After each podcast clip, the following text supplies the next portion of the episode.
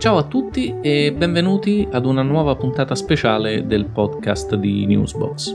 L'ospite di questa puntata è Francesco Costa, vice direttore del Post, che davvero non ha bisogno di presentazioni qui, essendo stato un pioniere del podcasting in Italia. Francesco ha appena pubblicato un nuovo libro che si intitola California e proprio dal suo libro siamo partiti per una chiacchierata sugli Stati Uniti, la democrazia, il giornalismo e anche sull'Italia. Anche questo dialogo, come gli altri, è andato in onda in diretta sul mio canale TikTok, Alessio Balbi, dove provo a spiegare le notizie in maniera semplice e senza dare niente per scontato. Buon ascolto! California di Francesco Costa che parla di una cosa apparentemente lontana e anche poco comprensibile e quindi eh, ci aiuterei a capirla meglio, cioè la California, uno dei posti che tutti quanti vediamo come mm, il paese dei sogni, per tutta una serie di parametri non soltanto diciamo simbolici ma oggettivi, economia, crescita, occupazione, eccetera, che si va, eh, possiamo dirlo, spopolando? Sì, sai, spopolando uno non deve farsi l'idea di una California deserta, però come raccontavi tu anche prima, sta perdendo popolazione, non era mai accaduto prima, sono dati ufficiali degli ultimi censimenti. Hanno anche perso un seggio al congresso per questo.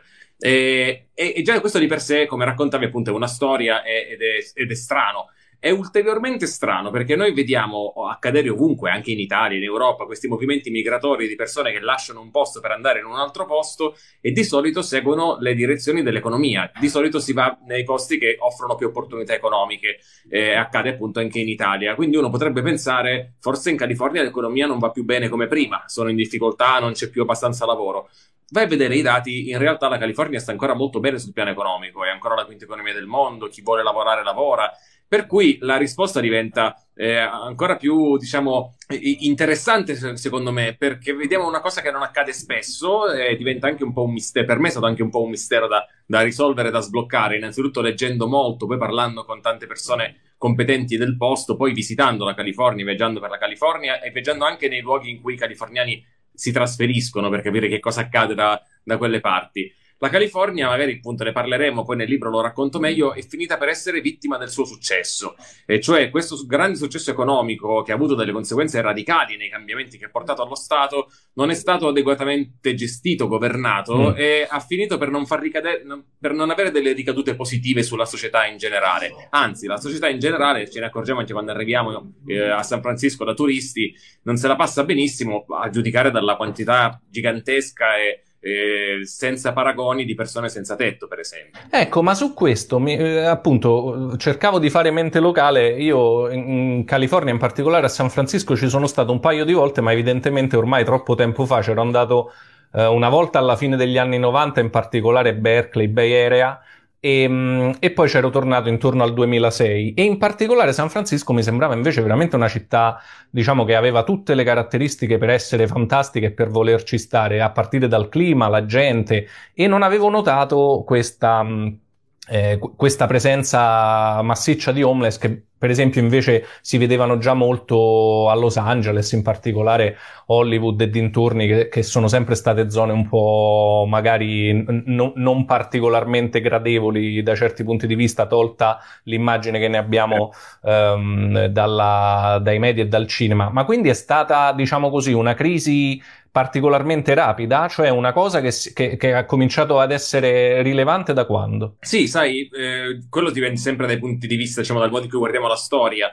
Dagli anni 90 a oggi sono passati 30 anni e appunto in 30 anni possono cambiare molte cose. Negli anni 90 San Francisco attraversava un momento eh, complicato, ma eh, ne stava venendo fuori. Gli anni 80 non sono stati un, degli anni semplici a San Francisco, dalla, dalla, dalla crisi, diciamo, del, della credibilità della politica avvenuta negli anni 70 col caso Jim Jones, eh, cose che racconto nel libro, l'omicidio di, del sindaco Moscone e del consigliere comunale Harvey Milk, eh, l'AIDS. Eh, però era una città che stava cominciando a rialzare la testa grazie all'espansione di questa grande eh, industria, di questo grande settore industriale legato all'epoca soprattutto alla tecnologia più che ai servizi digitali. Certo a internet, ma anche molto ai dispositivi, ai microchip, ai transistor che era la, quell'area che appunto chiamiamo Silicon Valley, che ha continuato poi a crescere nel corso del tempo, a portare quindi molto lavoro, molti soldi, molte opportunità, eh, grazie al successo di questi prodotti, ha avuto un, forse un decennio d'oro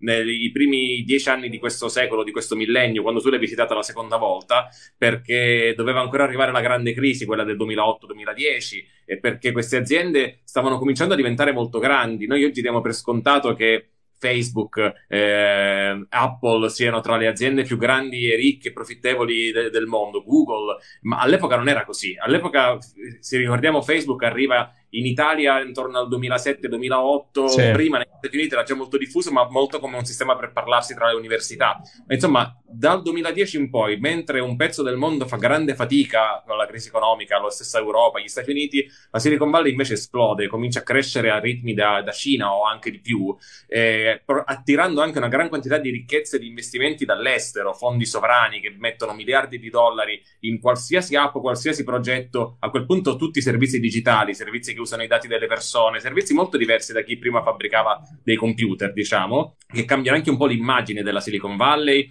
perché poi i social media hanno cambiato le nostre vite, la nostra comunicazione in tanti modi, ma insomma esplode quell'area lì, attira tantissime persone e si crea un, un collo di bottiglia, eh, un po' come nel gioco delle sedie. Eh, mm. troppe persone per poche sedie. Tutte le persone che arrivano in California non hanno abbastanza case, hanno bisogno innanzitutto di case. La California eh, questa, questa cosa che racconti tanta. nel libro è, è, è, abbastanza impressionante, no? Nel senso che appunto uno immagina eh, un posto pieno di opportunità, pieno di ricchezza, in cui eh, essere assunti è, è una cosa che, che, spesso raccontiamo anche da qui, no? Anche chi fa il nostro mestiere, il sogno di quello che è partito dall'Italia o da qualunque altro posto del mondo è arrivato a, in Silicon Valley e ha trovato eh, lavoro, mm, eh, soldi, stipendio e a Google giocano tutti a biliardino e hanno la, la mensa migliore del mondo, eccetera. D'altra parte, questo significa che per uno che non fa parte di quella bolla, che magari si trovava già là a vivere per conto suo, o che pure magari ha avuto un rovescio che noi potremmo considerare non dico banale, ma, ma superabile, una difficoltà economica di qualunque tipo anche una difficoltà di salute, là è praticamente l'inizio della fine. È proprio come dici, noi siamo abituati a pensare che chi finisce per strada, eh, che quello sia l'ultimo passo di una vita in cui ti sono andate storte molte altre cose. Quella è diciamo, l'ultima cosa che ti può andare storta. Eh, mentre invece negli Stati Uniti e in California soprattutto non è così, tanto che ci sono persone che non hanno una casa, vivono per strada, ma lavorano, lavorano magari anche full time, studenti universitari che vivono per strada. E, ehm, ed è una, appunto una gigantesca crisi umanitaria perché poi quello è un contesto in cui non è che sono soltanto le persone più in difficoltà, appunto, a finire per strada, ma anche la classe media. Quindi non è che puoi pensare di eh, costruire più case popolari, perché il punto è che tutto il mercato ha dei prezzi inavvicinabili per le persone anche che guadagnano bene. Chi guadagna fino a 120 mila dollari in California è considerato all'anno, quindi fate un po' un conto al mese, è considerato a basso reddito. Eh, e, e, quindi le, io apro il libro raccontando di come una casa completamente distrutta da un incendio venga venduta a un milione di dollari, una casa che non c'è. Quindi immaginate quelle che ci sono. Eh, alla fine della fiera eh, le, la classe media va a stare nelle case della classe operaia, la classe operaia resta in piedi nel gioco delle sedie e quindi va per strada o va a vivere a chilometri e chilometri di distanza e quindi anche il traffico che immagino avrai sperimentato anche nei tuoi viaggi, eh, spostarsi da un posto all'altro non è semplice in California. Eh sì. Tra l'altro hai, hai, hai toccato, mentre, mentre David che, che, partecipa ci chiede se siamo gemelli, ma insomma... C'è una fatto, certa somiglianza. Il fatto... Il fatto di avere pro- problemi, di, eh, esatto, problemi di acconciatura non, non, necessariamente. Comunque, no, no, non siamo gemelli, David. Ehm, no, hai, to- hai toccato un, um, un, aspetto che è quello degli, degli studenti, no? Che è un'altra cosa sbalorditiva tra, tra le tante um, che racconti nel libro, cioè il fatto che eh, chi ha la fortuna, anzi chi ha la bravura e la capacità di essere ammesso in una delle, delle università californiane che sono appunto anche in quello un'eccellenza mondiale totale e, ed entrare lì è il sogno di, di forse di qualunque studente, ehm, poi spesso si trova a non potersi permettere neanche la classica stanzetta, diciamo, del fuorisede e nei, nei, campus, in alcuni campus universitari è praticamente istituzionalizzato il fatto che gli studenti dormano nei parchi o in aree più o meno attrezzate proprio a quello scopo. A Berkeley c'è un parco lì accanto in cui è insomma, normale purtroppo, consueto vedere studenti dormire. C'è un'organizzazione a Los Angeles che si chiama Safe Parking LA che eh, si occupa di diciamo, gestire alcuni parcheggi di centri commerciali, di università per tenerli aperti la notte e sorvegliati, quindi sicuri per le persone che dormono in macchina. Ci sono anche nelle università, sono parcheggi in cui dormono studenti, hanno il, hanno il, bagno, hanno il wifi, ma non hanno una casa e quindi dormono in parcheggio. E, ehm, ed è un esempio di come poi questa contraddizione così forte tra questo successo, questa qualità anche dell'istruzione, questa quantità di ricchezza poi non riesca davvero ad avere delle ricadute positive sulle, sulle persone in un senso più, più, ampio, al punto che molti poi decidono di andarsene, eh, mai, tan- mai, così tanti come in questi anni, e, e, e tutto, questo non è, insomma, eh, tutto questo non è secondario il fatto che ci sia sul piano politico, perché è chiaro che lì andiamo a finire, un dominio assoluto in California di un solo partito che è il Partito Democratico e io e questo credo è un punto, nel libro eh, come questo sia problematico. Assolutamente, tra l'altro su questo è appena arrivata una domanda di Queen che appunto la, eh, si chiede quello che può sembrare ovvio a tutti quanti, cioè non ci sono aiuti sociali o la città non ha, in questo caso parli, parlavamo di San Francisco, ma in generale nelle grandi città californiane, la città non ha nessun interesse ad aiutare queste persone. Ecco, la reazione della politica rispetto a questo fenomeno che, che ormai è diciamo conosciuto da un po' di tempo, Qual è stata e che effetto ha avuto finora? La domanda è interessante, eh, la risposta ancora di più, nel senso che la cosa incredibile è che hanno in, al contrario tantissime risorse e le spendono, spendono miliardi di dollari. La California negli ultimi anni ha speso miliardi di dollari, ma davvero miliardi, nelle eh, misure e programmi per la salute mentale delle persone e per aiutare le persone senza tetto e negli ultimi dieci anni il numero dei senza tetto in California è cresciuto del 30% mentre diminuiva nel resto degli Stati Uniti. Eh, ma torniamo di nuovo alla politica, appunto, alla cosa che mi chiedevi, la reazione della politica. Io non credo che il problema lì siano i principi o i valori del Partito Democratico. Il problema è che quando la, eh, la politica eh, in, in, uno Stato si esaurisce dentro un solo partito, perché se vinci le elezioni con l'80% dei voti, è chiaramente diciamo, l'unico posto in cui abbia senso fare politica e in cui si fanno i giochi, le nomine, le candidature, le elezioni è quello, quel discorso politico viene inevitabilmente monopolizzato dagli attivisti di quel partito, cioè quelli che sono più inseriti, che sono più attivi, militanti, e che hanno quindi anche spesso le posizioni più radicali delle altre. Questo non vuol dire che siano sbagliate, ma che non sono rappresentative della maggioranza della popolazione, che infatti vota per questi politici a larga maggioranza e poi li rimuove con i referendum subito dopo, dopo un anno a volte, anche pochi mesi, e poi soprattutto si accontenta, diciamo, di una politica che sia fedele a parole, a dei principi in cui riconoscersi e, e a cui però concedi, concedono tantissimi alibi co- nei fallimenti concreti dell'applicazione di quei principi. Per cui tutti ti dicono in California: eh, no, è vero che c'è un grosso problema con i senza tetto, ma adesso lo risolviamo. Abbiamo appena stanziato l'ultima legge di bilancio, l'ultimo budget. Eh, tutti pensano che la colpa sia di qualcun altro. Eh, si creano anche quando c'è un solo partito che domina la politica tante ridondanze, tante rendite di posizione, perché non c'è mai qualcuno che possa scalzare dal potere qualcun altro. Ce lo diciamo anche noi che la democrazia funziona se c'è alternanza, no? E da quelle parti l'alternanza non esiste e la politica ha smesso di funzionare. Per spiegarlo, diciamo, a chi, a chi non, non, segue direttamente le, le, vicende della politica americana, in California sono decenni che vince sempre e in qualunque carica. Negli Stati Uniti le cariche elettive sono tantissime, non sono solo quelle a cui siamo a, abituati noi, quelle, diciamo, proprio del, della politica tradizionale, ma eh, si, si, fa per elezione tutta una serie di nomine a partire dai giudici, ma anche i board scolastici e quelli che hanno appunto la, la, la, mh, mm, i cordoni della, della, borsa dell'educazione e poi magari ne parliamo. Ehm, quindi c'è questo strapotere dei democratici che vincono sempre, ormai da decenni e che quindi sono quasi senza controllo. Eh, eh quando questo, diciamo, questo dominio si è interrotto, mi viene in mente per esempio, se non sbaglio, Schwarzenegger era stato eletto governatore della California qualche anno fa con i repubblicani. Quando succedono queste cose è come se nulla fosse? No, sì, in realtà quell'episodio è ulteriormente interessante perché eh, i democrati, perché in California vincono sempre i democratici con percentuali così alte? Perché in questo momento i repubblicani, per un elettorato come quello californiano, che è un elettorato eh, generalmente più colto del resto degli Stati Uniti, eh, più, più, progressista, in tutte le posizioni sui temi, no? è un elettorato che si mantiene con delle idee piuttosto, piuttosto di sinistra. Eh, non possono votare per, per, i repubblicani perché i repubblicani oggi sono il partito dei golpisti, il partito del tipo con le corna a Capitol Hill.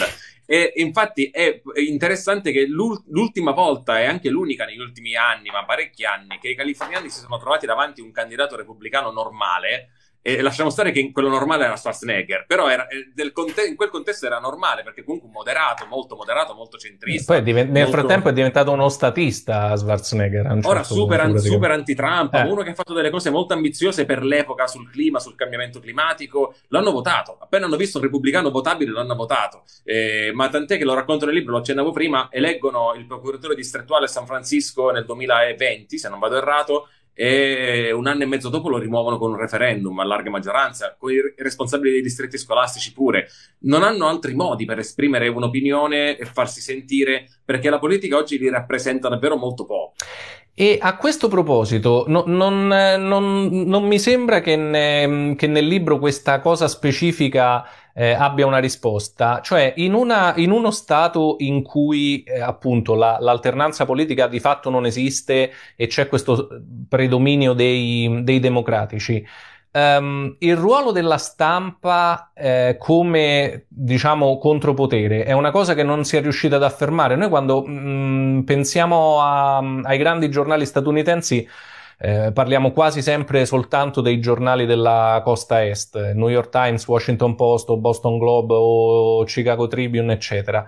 Um, c'è un giornale molto forte, per esempio a San Francisco, che è il Chronicle, ma mh, il ruolo della stampa in questa situazione qual è stato finora? Domanda molto interessante, hai ragione che sul libro la, la, esploro poco. Racconto di come negli anni 70 la stampa a San Francisco, per esempio, fosse molto legata al potere de- de- della città, molto indulgente col potere della città, eh, ma è vero che le cose sono cambiate. Eh, sia il Chronicle ha fatto un lavoro grandissimo, per esempio, sulle persone senza tetto in questi anni, ha avuto a lungo l'unico giornalista d'America che si occupava soltanto di persone senza tetto, che viveva con loro in strada anche per certi periodi per scrivere poi, per raccontare quello che vedeva.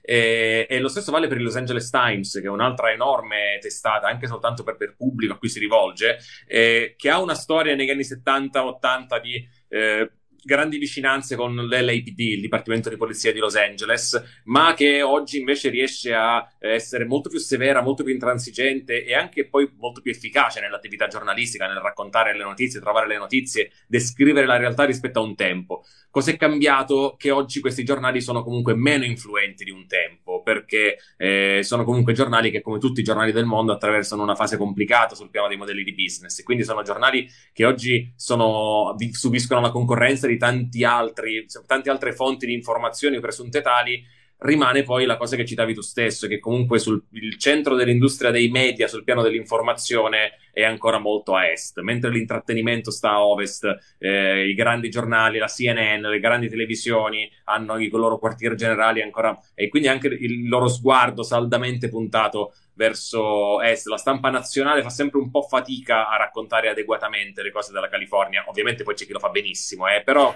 c'è, c'è una distanza che, che, che, si, che si vede, che fa parte dei fattori di cui tener conto.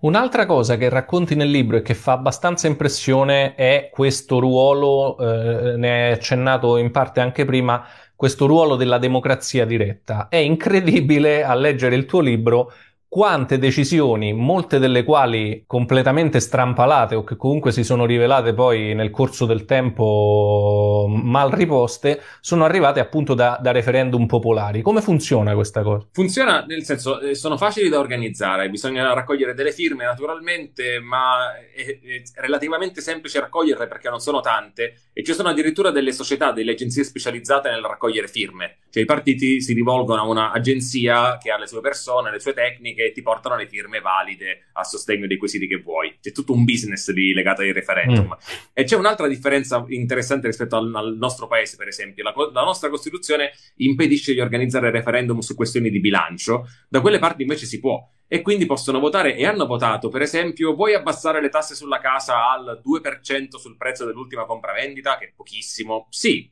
vuoi non abbassare le tasse così o azzerarle, e poi però lo Stato deve tenere conto. E così hanno chiesto a un certo punto negli anni 70, vuoi far sì che ogni anno il, non so se il 30 o il 40% del budget, ma una fetta grossa, vada alla scuola?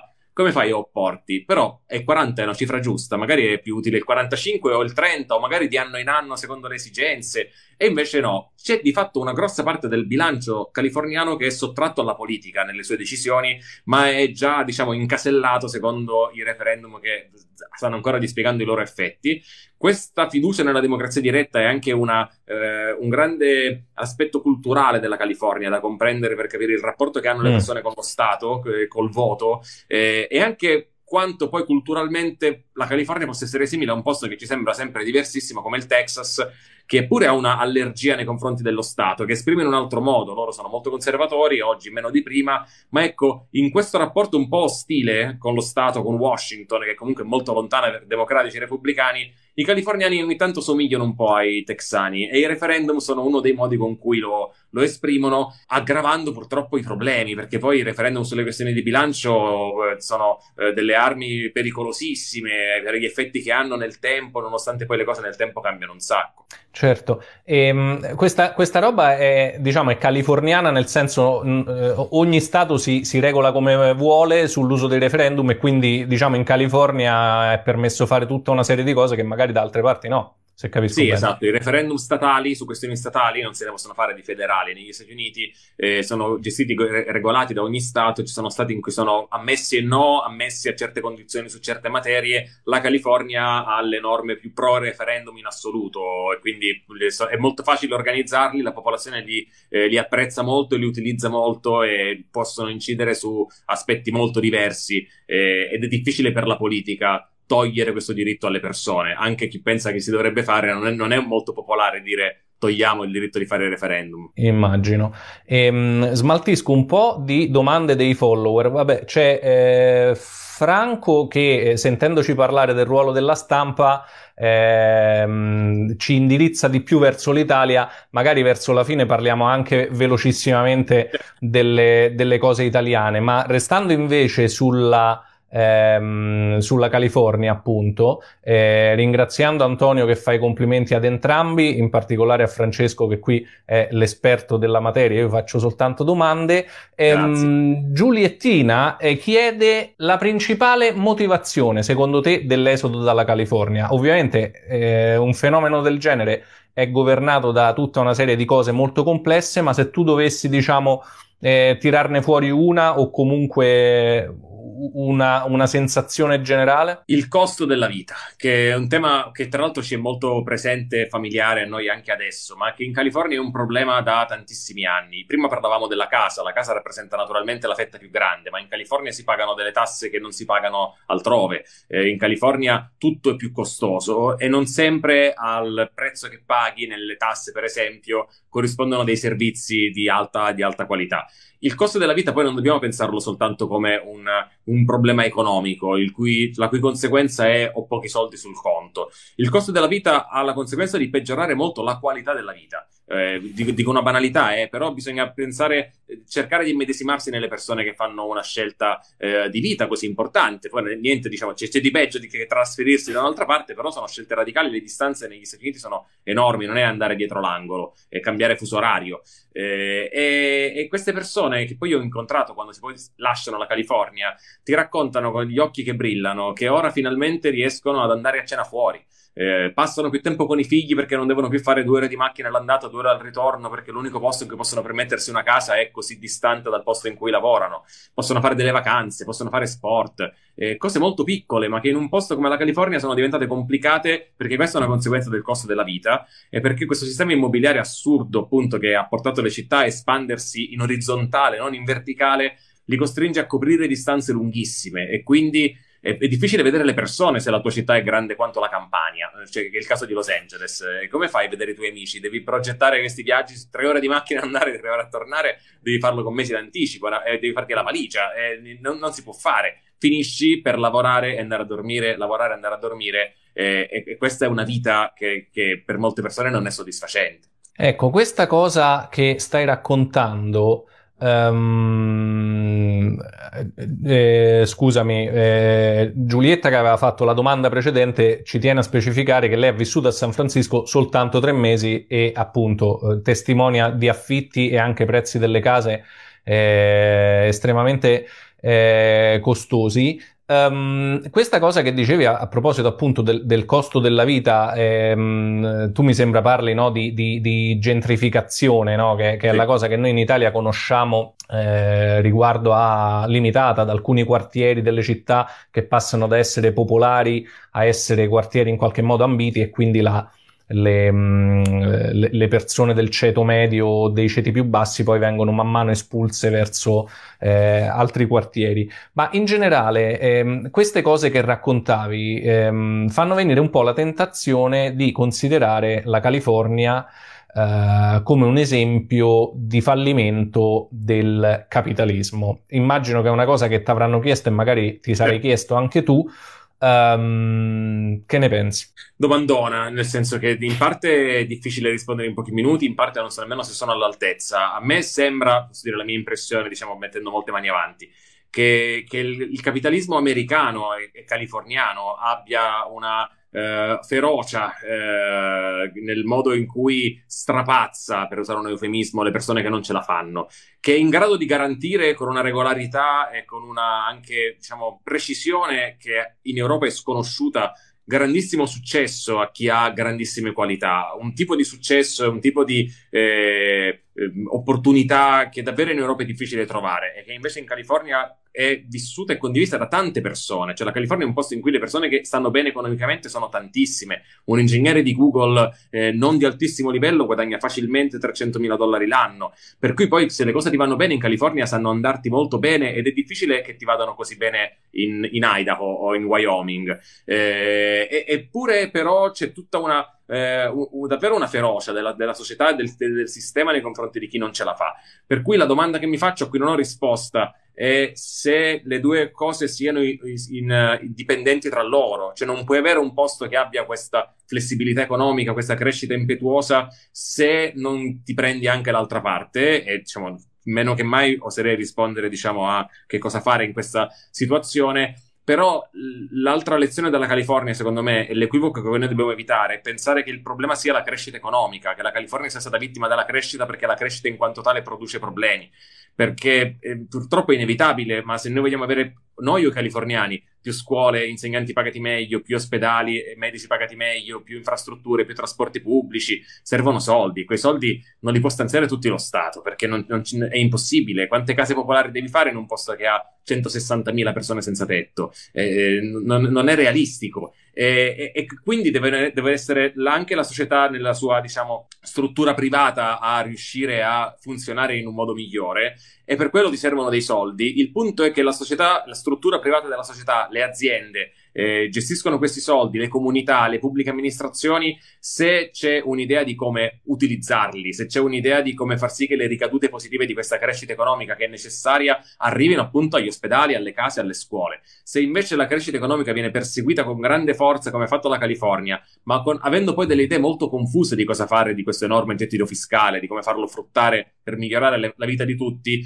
allora sì che il capitalismo americano ha un grosso problema. Eh, non so se ho detto delle grandi banalità verità. Però quello che vediamo accadere no, non è tanto anzi. un fallimento del capitalismo, ma secondo me è più un fallimento degli stati, dello Stato, nel, della politica, nel gestire, nel governare eh, le conseguenze del capitalismo, le dinamiche, i meccanismi del capitalismo.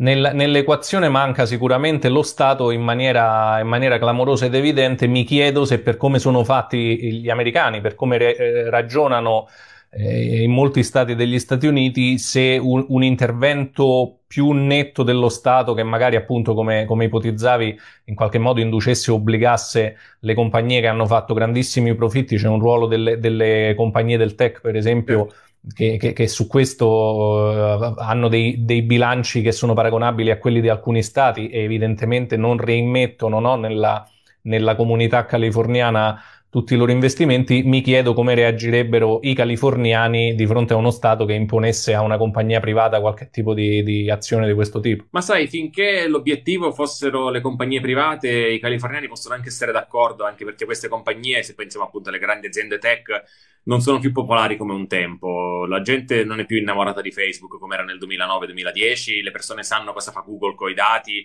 eh, niente, niente, di illegale, eh, però insomma sanno che c'è tutto un business florido basato sui dati delle persone. Eh, e, e, quindi eh, se i bersagli fossero soltanto le aziende, i californiani sarebbero d'accordo, ma i californiani detestano esserne loro i bersagli. Eh, per esempio, la questione delle case, no? Eh, proprio pochi giorni fa, tre giorni fa, il governatore della California ha firmato una legge che finalmente autorizza la costruzione soltanto in certe parti dello Stato, in, con certe caratteristiche, di condomini, cioè di palazzine da 3 a 6 piani non grattacieli, delle robe, ma le classiche palazzine che abbiamo anche in Italia, dappertutto in Europa, che sono, eh, magari non saranno belle esteticamente come le casette americane, no? Però sono molto più efficaci sul fronte dell'utilizzo del suolo perché abitano più persone in meno spazio e questo rende sostenibili, per esempio, gli investimenti nel trasporto pubblico, perché dove hai una casa ogni 500 metri, che, che metropolitana vuoi costruire? Non, non, non, farai, non riuscirai mai a tenerla in piedi sul piano economico. E, però è una roba di, di tre giorni fa e arriva questa legge legge con, così limitata e accolta con così grande entusiasmo perché i californiani si sono opposti a ogni eh, forma di zonizzazione o di piano regolatore che permettesse di costruire meglio nei posti in cui oggi in California è possibile farlo.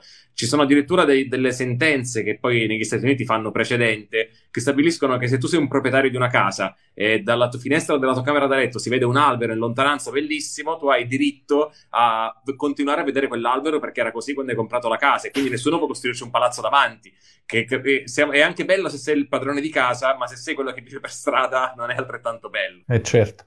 Piero dice tutto super interessante, lo ringraziamo. C'è Gigi che prova a um, fare un parallelo tra quello che sta accadendo in California e quello che potrebbe accadere in Italia. Ci torniamo. A proposito del governatore, Marco ti chiede, eh, il governatore democratico è molto amato però, perché?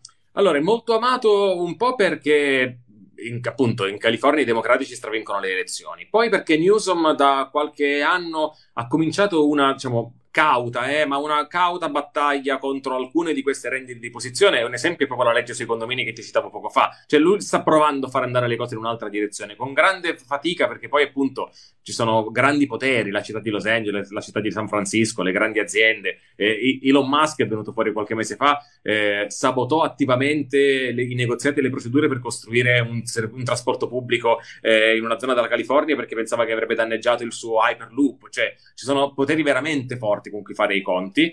Poi Newsom è stato anche oggetto di, una, uh, di un referendum per mh, farlo dimettere prima del tempo dalla sua carica, organizzato dai repubblicani, e questo ha fatto sì che i democratici si consolidassero attorno a lui mm. per evitare che potessero vincere appunto quelli col cappello con le corna.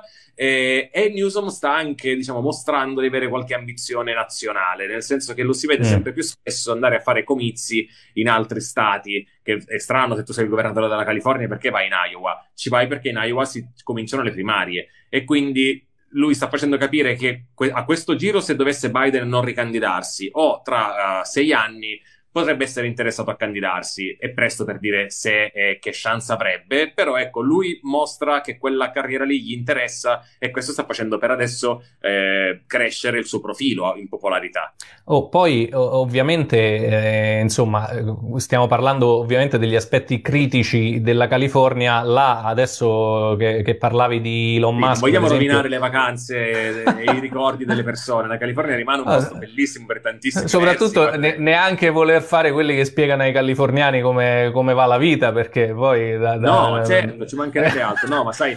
Eh, io vedo quel rischio molto dietro l'angolo. Io so che insomma, scrivo di un paese che non è il mio paese, scrivo di un paese in cui non vivo, in cui per scelta. Eh, penso anche che sia meglio per il mio lavoro. Ci vado spesso, ci vado più volte ogni anno, sempre in posti diversi. Però è una scelta che so benissimo, diciamo, mi costringe a molta cautela e molta attenzione. Eh, devo dire un modo con cui cerco di limitare il rischio di appunto insegnare io ai californiani cosa dovrebbero fare e consultare tantissimi americani nel corso della mia ricerca. Io molti di questi li cito nei ringraziamenti del libro, ma questo è un libro che si basa su ricerca, testimonianze, eh, racconti di persone americane che, da cui mi sono fatto raccontare eh, le loro vite, le loro situazioni, i loro problemi da testi americani su cui ho, ho studiato. Quindi eh, vedo molto dietro l'angolo quel rischio e hai ragione diciamo, a mettere in guardia dal pericolo di adesso io e te raccontiamo la, quelli, questi californiani come non hanno capito niente. Ecco, no, cioè. no, ma poi io quello, quello, quello, te lo dicevo perché mi tornava in mente una scena di qualche anno fa per, per dire comunque che poi sono posti che, che, che hanno cioè che anche queste, questi aspetti che visti a posteriori possono sembrare problematici, però io mi ricordo Steve Jobs che portava non so a quale comitato, non dico comitato di quartiere, ma eh, appunto assemblea di zona che doveva ehm, approvargli eh, la, la, la, creazione del campus della Apple, eh, que- quella, quell'astronave che è calata eh, lì in mezzo e Steve Jobs, il capo di Apple, è dovuto andare là a spiegare che cosa faceva, perché voleva farlo, cosa avrebbe portato, insomma c'è, c'è anche da questo punto di vista una partecipazione che è molto bella e poi però chiaramente può portare a delle storture come quelle che raccontavi. Ehm, Guarda, c'è una domanda questo... qui, rispondo volentieri a una ah, domanda ah, di, di Bramantis che chiede che cosa è rimasto in California dell'eredità di Kamala Harris, perché Kamala Harris è stata procuratrice distrettuale a San Francisco e poi generale in California, cariche a cui è molto complicato essere eletti, eh, non tanto perché devi giocartela con i repubblicani, perché appunto quel tasto non, non tocchiamolo, quello scenario non esiste, quanto per la competizione interna al partito. Eh, e Kamala Harris ha dimostrato di sapersela cavare molto bene su quel fronte lì. Eh, poi però quando si è candidata alle primarie è andata molto male, da vicepresidente non se la sta cavando granché bene e anche rispetto alla sua eredità a San Francisco in California sono arrivati procuratori più radicali di lei, che non hanno proseguito in quella sua linea che lei definiva smart on crime, cioè essere intelligenti contro il crimine, che però voleva dire a volte anche, per esempio, minacciare col carcere i genitori dei bambini che non vanno a scuola, che non vengono mandati a scuola. Quindi anche a volte con durezza rispetto a certi reati e anche contestazioni che a Kamala Harris sono state fatte durante la campagna elettorale scorsa si devono a quel periodo. Direi che non si è rimasto molto di quell'eredità. Allora, guarda, ne approfitto perché vabbè, le cose da chiederti sarebbero tantissime. Per esempio, Greenpeal c'è, c'è questa cosa fantastica, eh, tra virgolette, eh, cioè il fatto che i californiani che comunque che se ne vanno da altre parti, c'è una sorta di razzismo contro i californiani negli stati in cui arrivano. Quest, questa cosa, eh, anche questa è controintuitiva è molto divertente in un certo senso del tuo libro. Sono visti un po' come dei colonizzatori, cioè, o meglio, sono visti come delle persone che portano molti soldi, quindi all'inizio sono sempre tutti molto contenti e il Texas, che è lo stato che si prende più californiani, ma è anche uno stato con le spalle larghe abbastanza da non esserne travolto, sta utilizzando anche questa nuova immigrazione per produrre una crescita economica notevole, città che si stanno trasformando. I californiani portano lavoro perché ogni famiglia californiana che arriva ha bisogno di comprare la macchina, ha bisogno della palestra, del meccanico, del veterinario del salumiere, cioè di tu, tu, tutti i servizi, e quindi arrivano tanti, parliamo di eh, in Texas soltanto dal 2005 a oggi almeno 70.000 ogni anno, fate un conto, e dal 2020 anche di più, fino a 90-100.000, e sono grossi numeri.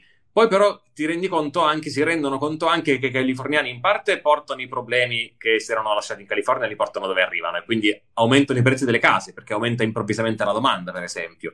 Ma anche ci sono degli scontri culturali, i californiani sono molto progressisti, arrivano in Idaho dove è uno stato rurale super conservatore, non è che vengono sempre riconosciuti come simili, ecco, sono, sembrano ogni tanto persone che vengono da posti molto più lontani di quanto poi sono eh, realmente. E, e, poi questa colonizzazione fa sì che i posti tendano a cambiare anche nella loro anima, diciamo, nella loro cultura. La caffetteria hipster con lo specialty coffee in Idaho, appunto, non è come a San Francisco, sembra un po' fuori contesto. Questi, chi ha visto la serie TV Yellowstone si ricorda dell'arrivo dei californiani in Montana che vogliono fare un re- resort di lusso. E, e c'è proprio uno scontro di stili di vita, di modelli per cui se tu hai la macchina targata California rischi, come raccontavi, che, che la trovi imbrattata ti scrivono vattene a casa, eh, non vi vogliamo. Eh, sono delle cose un po' divertenti ma anche un po' inquietanti. Eh sì. Allora, eh, eh approfitto della domanda che ti avevano fatto su Kamala Harris e de, de, della, del tuo, di, di, quello che hai raccontato rispetto no, al tuo approccio, alla tua passione per gli Stati Uniti, ehm, per portarti un po' verso, più verso l'attualità. Ehm, leggendo il tuo libro precedente, eh, in, cui appunto raccontavi eh, un po' il percorso di quelli che in quel momento erano i candidati ehm, alle elezioni presidenziali dei democratici, mh, mm, Kamala Harris e eh, Biden, eh, secondo me, dimmi se sbaglio, traspariva um, una, un grande affetto, posso dirlo, nei confronti di Biden, ma de, del suo percorso, no? Ehm, sì. E rispetto a quello che abbiamo raccontato fino adesso, cioè di, di politici, di rendite di posizione, di, di incapacità eh, di, di, rappresentare gli interessi, tra virgolette, della base, eccetera, Biden dal tuo racconto emerge con una statura imponente no? da questo punto di vista, nel senso che è uno che parla con tutti, che ascolta tutti e che ha fatto un percorso politico eh, incrociato ad uno personale e anche drammatico eh, con, con la, la, la, morte della moglie di un figlio, se non sbaglio, e poi de, dell'altro figlio più, più recentemente. Quindi diciamo una, eh, una figura politica eh, che, che, che, dal tuo racconto emergeva veramente come mh, mm, eh, degna di, di tutto l'apprezzamento. Allora, adesso Biden è presidente da siamo, siamo grosso modo a metà del suo mandato, no? Um, che, che, cosa pensi adesso di Biden presidente? Allora, sul piano del suo, della sua persona e del suo percorso politico non ho cambiato idea rispetto alla descrizione che tu facevi. Cioè, continuo a pensare che Biden sia un personaggio molto rilevante, molto interessante e la cui storia ci parli e ci possa dire qualcosa. E, e, per i motivi che citavi, a prescindere dal fatto che si sia d'accordo o no con le sue idee, poi chi, è, chi fa il presidente non sono mai persone diciamo, sono, siamo tutti tridimensionali, siamo fatti di qualità, di difetti, ma nel percorso personale di Biden e politico ci sono tante cose, tanti momenti, eh, li racconto in quel libro, eh, degni di nota e degni di essere conosciuti e apprezzati anche da chi eventualmente non sia d'accordo con lui.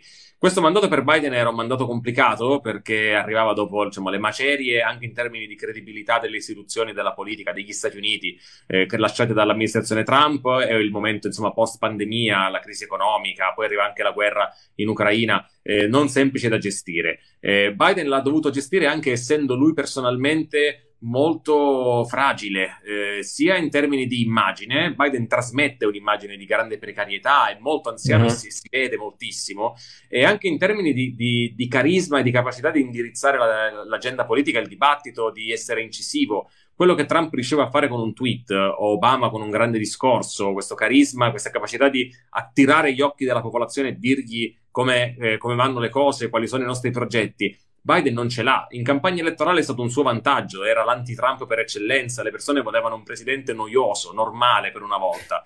Adesso però il presidente Noiosa fa fatica a gestire eh, fase, una fase politica così delicata sul piano nazionale e internazionale. Ha mantenuto moltissime promesse, ha fatto tantissime cose molto ambiziose e difficili da fare, grandi investimenti sul, sul, uh, sui trasporti pubblici, il più grande investimento di sempre contro il cambiamento climatico, una legge, l'American Rescue Plan, che è la più grande misura sul welfare americana dai tempi dei programmi sanitari di Lyndon Johnson, eh, ha tenuto unita questa alleanza Europa-Occidente, ha, ha reso suscitato la Nato anche grazie alla scelleratezza russa, ma in un modo che non si pensava facilmente realizzabile. Ha stravinto la uh, guerra non da solo, ovviamente, su, sul Covid, non perché la pandemia sia finita, ma guardate in Cina, i vaccini cinesi ancora non funzionano. Hanno chiesto a Moderna di regalargli quasi il brevetto e Moderna ha rifiutato. Sono ancora con i lockdown. Non era scontato che, che, da questa parte del mondo ce la facessimo e se ce l'abbiamo fatta è anche grazie ai grossi investimenti americani e anche grazie al modo in cui poi con Biden su, sul fronte dei vaccini, per esempio, si è continuato a tenere l'attenzione alla ricerca e allo sviluppo a livelli, diciamo, eh, importanti per quanto non eh, perfetti, perché sappiamo che insomma, le, la fase di sviluppo dei vaccini ha rallentato negli ultimi tempi. Però ecco, insomma, io credo che il bilancio del suo mandato sia in questo momento fatto tutte le tare del caso, un bilancio soddisfacente. L'economia americana va benissimo, va meglio di quanto andasse con Trump, che andava già bene. Eh, però eh, il momento mondiale è complicatissimo, l'inflazione fa danni lì alla popolarità di Biden, ma non è un problema americano, è un problema che stiamo condividendo anche noi. Biden non sembra avere la forza politica, carismatica per i, aver, dare un colpo di reni alla sua amministrazione. Perderà seggi alle elezioni di metà mandato, perché poi accade sempre a ogni presidente, ma si aprirà un, un dibattito delicato e complesso sulla sua eventuale ricandidatura nel 2024. Ehm, allora, eh, mentre ci, ci, avviamo, direi, a concludere, anche perché tu, eh, diciamo, hai, hai, un impegno all'alba tutte le mattine. Vado a letto presto. Che, dovrei in realtà, ti, poi non che, sempre. Che ti costringe, esatto. Ehm, no, vo- voglio mantenere la promessa che avevo fatto a Gigi, mi sembra, che appunto eh, istituiva un parallelo tra quello che succede in eh, California e quello che potrebbe accadere in Italia. Faccio un'operazione un po' ardita, cioè intanto per rispondere a Gigi, questa, questa, gentrificazione che accade in massa in California e che in Italia abbiamo visto per esempio accadere in alcuni quartieri di Milano, ma insomma questa, questa deriva eh, qui è, è una cosa che ci sembra lontana e resta lontana oppure la vedi in qualche modo avvicinarsi? No, no, no, sta già accadendo. Tu citavi qualche quartiere di Milano, ma sta accadendo anche in certi quartieri di Roma, Bologna, in Europa sta accadendo a Berlino, a Londra, già accaduto, a Parigi, ma persino a Padova. Leggevo un comunicato stampa di oggi eh, da varie realtà associative universitarie a Padova che denunciano la presenza di studenti che dormono nelle macchine o nelle tende, come in California. Chiedo scusa, a Padova a Milano sappiamo che i costi delle case, delle stanze sono arrivati a livelli inaccessibili non per chi ha poco, per chi eh, per la classe media. E questo non vuol dire che sia più grave, eh? vuol dire immaginate quante persone però, eh, tan- così tante persone sono in difficoltà che appunto è difficile pensare che lo Stato possa eh, fornire delle case a prezzo calmierato a centinaia di migliaia di persone. È giusto che lo Stato investa nelle case popolari, ma quando il problema riguarda la classe media deve essere appunto l'intero mercato a, a, a regolarsi.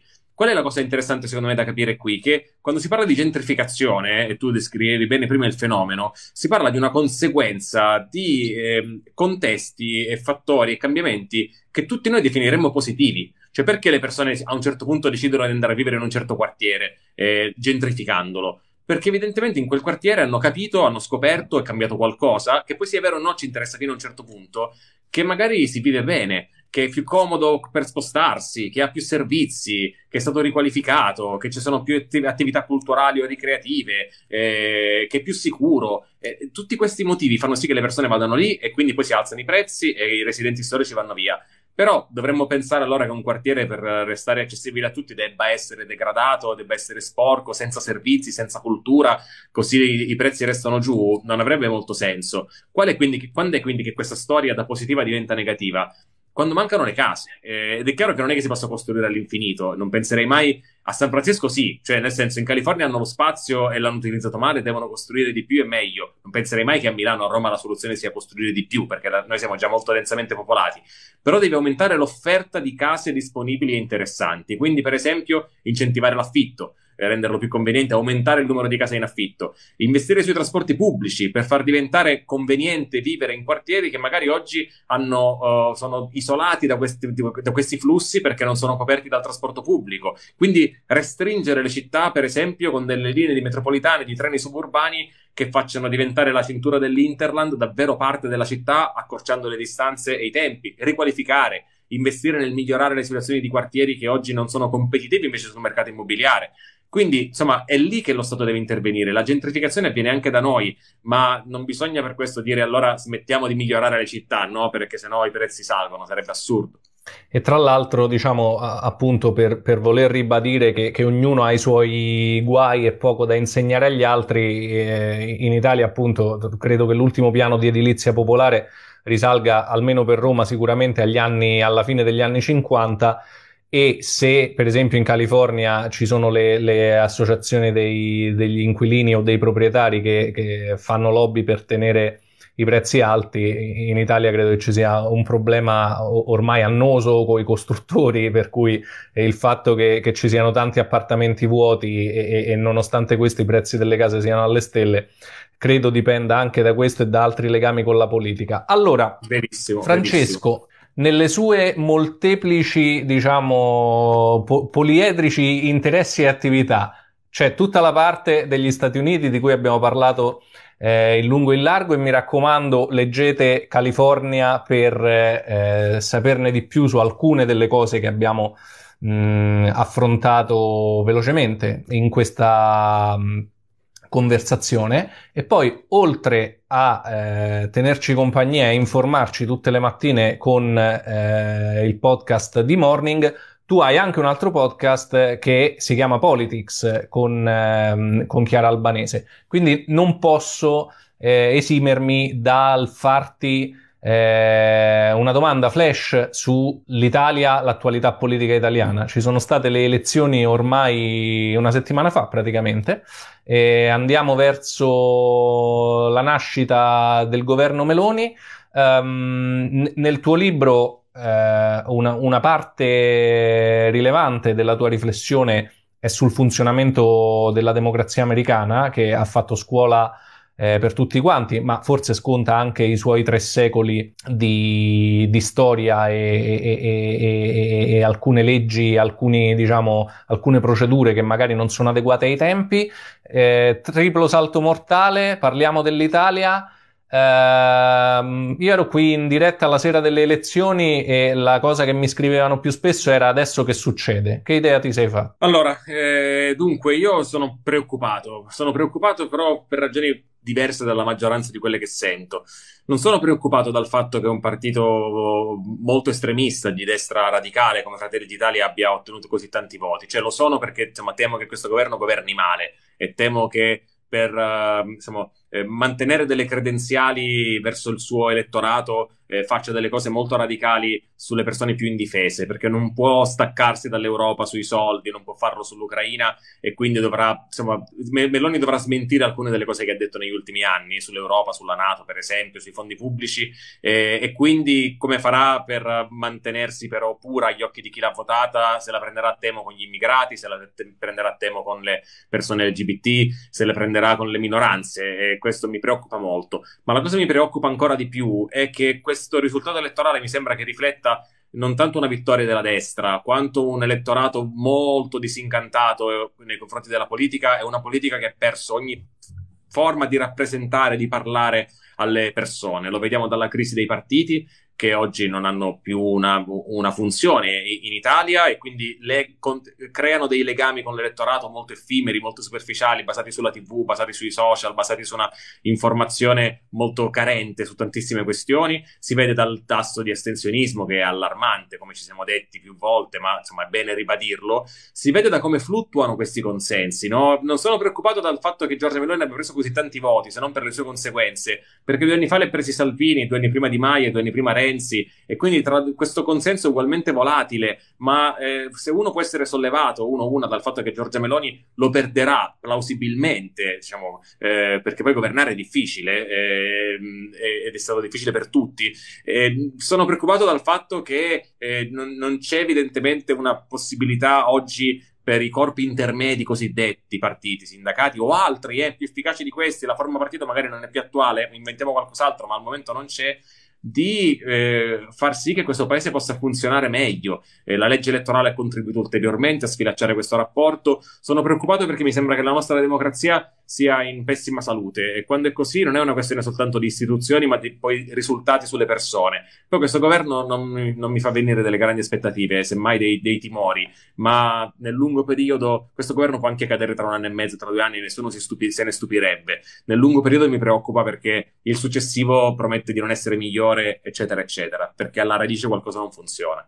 Condivido soprattutto lo, la, la, preoccupazione per lo stato in generale della nostra democrazia e fa impressione il fatto che ehm, di fatto in Italia c'è un solo partito ormai che ha più o meno una forma da partito tradizionale, che è il PD, che è uscito evidentemente sconfitto da queste elezioni. Mi fa impressione il fatto che all'interno stesso del partito, come diciamo soluzione a questa sconfitta, si, ehm, si proponga quello dello scioglimento eh, del PD. Um, credo che l'opposizione non sia un dramma per, ne, per, nessun partito e se la democrazia che funziona è quella dell'alternanza, eh, per forza bisogna passare dei periodi all'opposizione.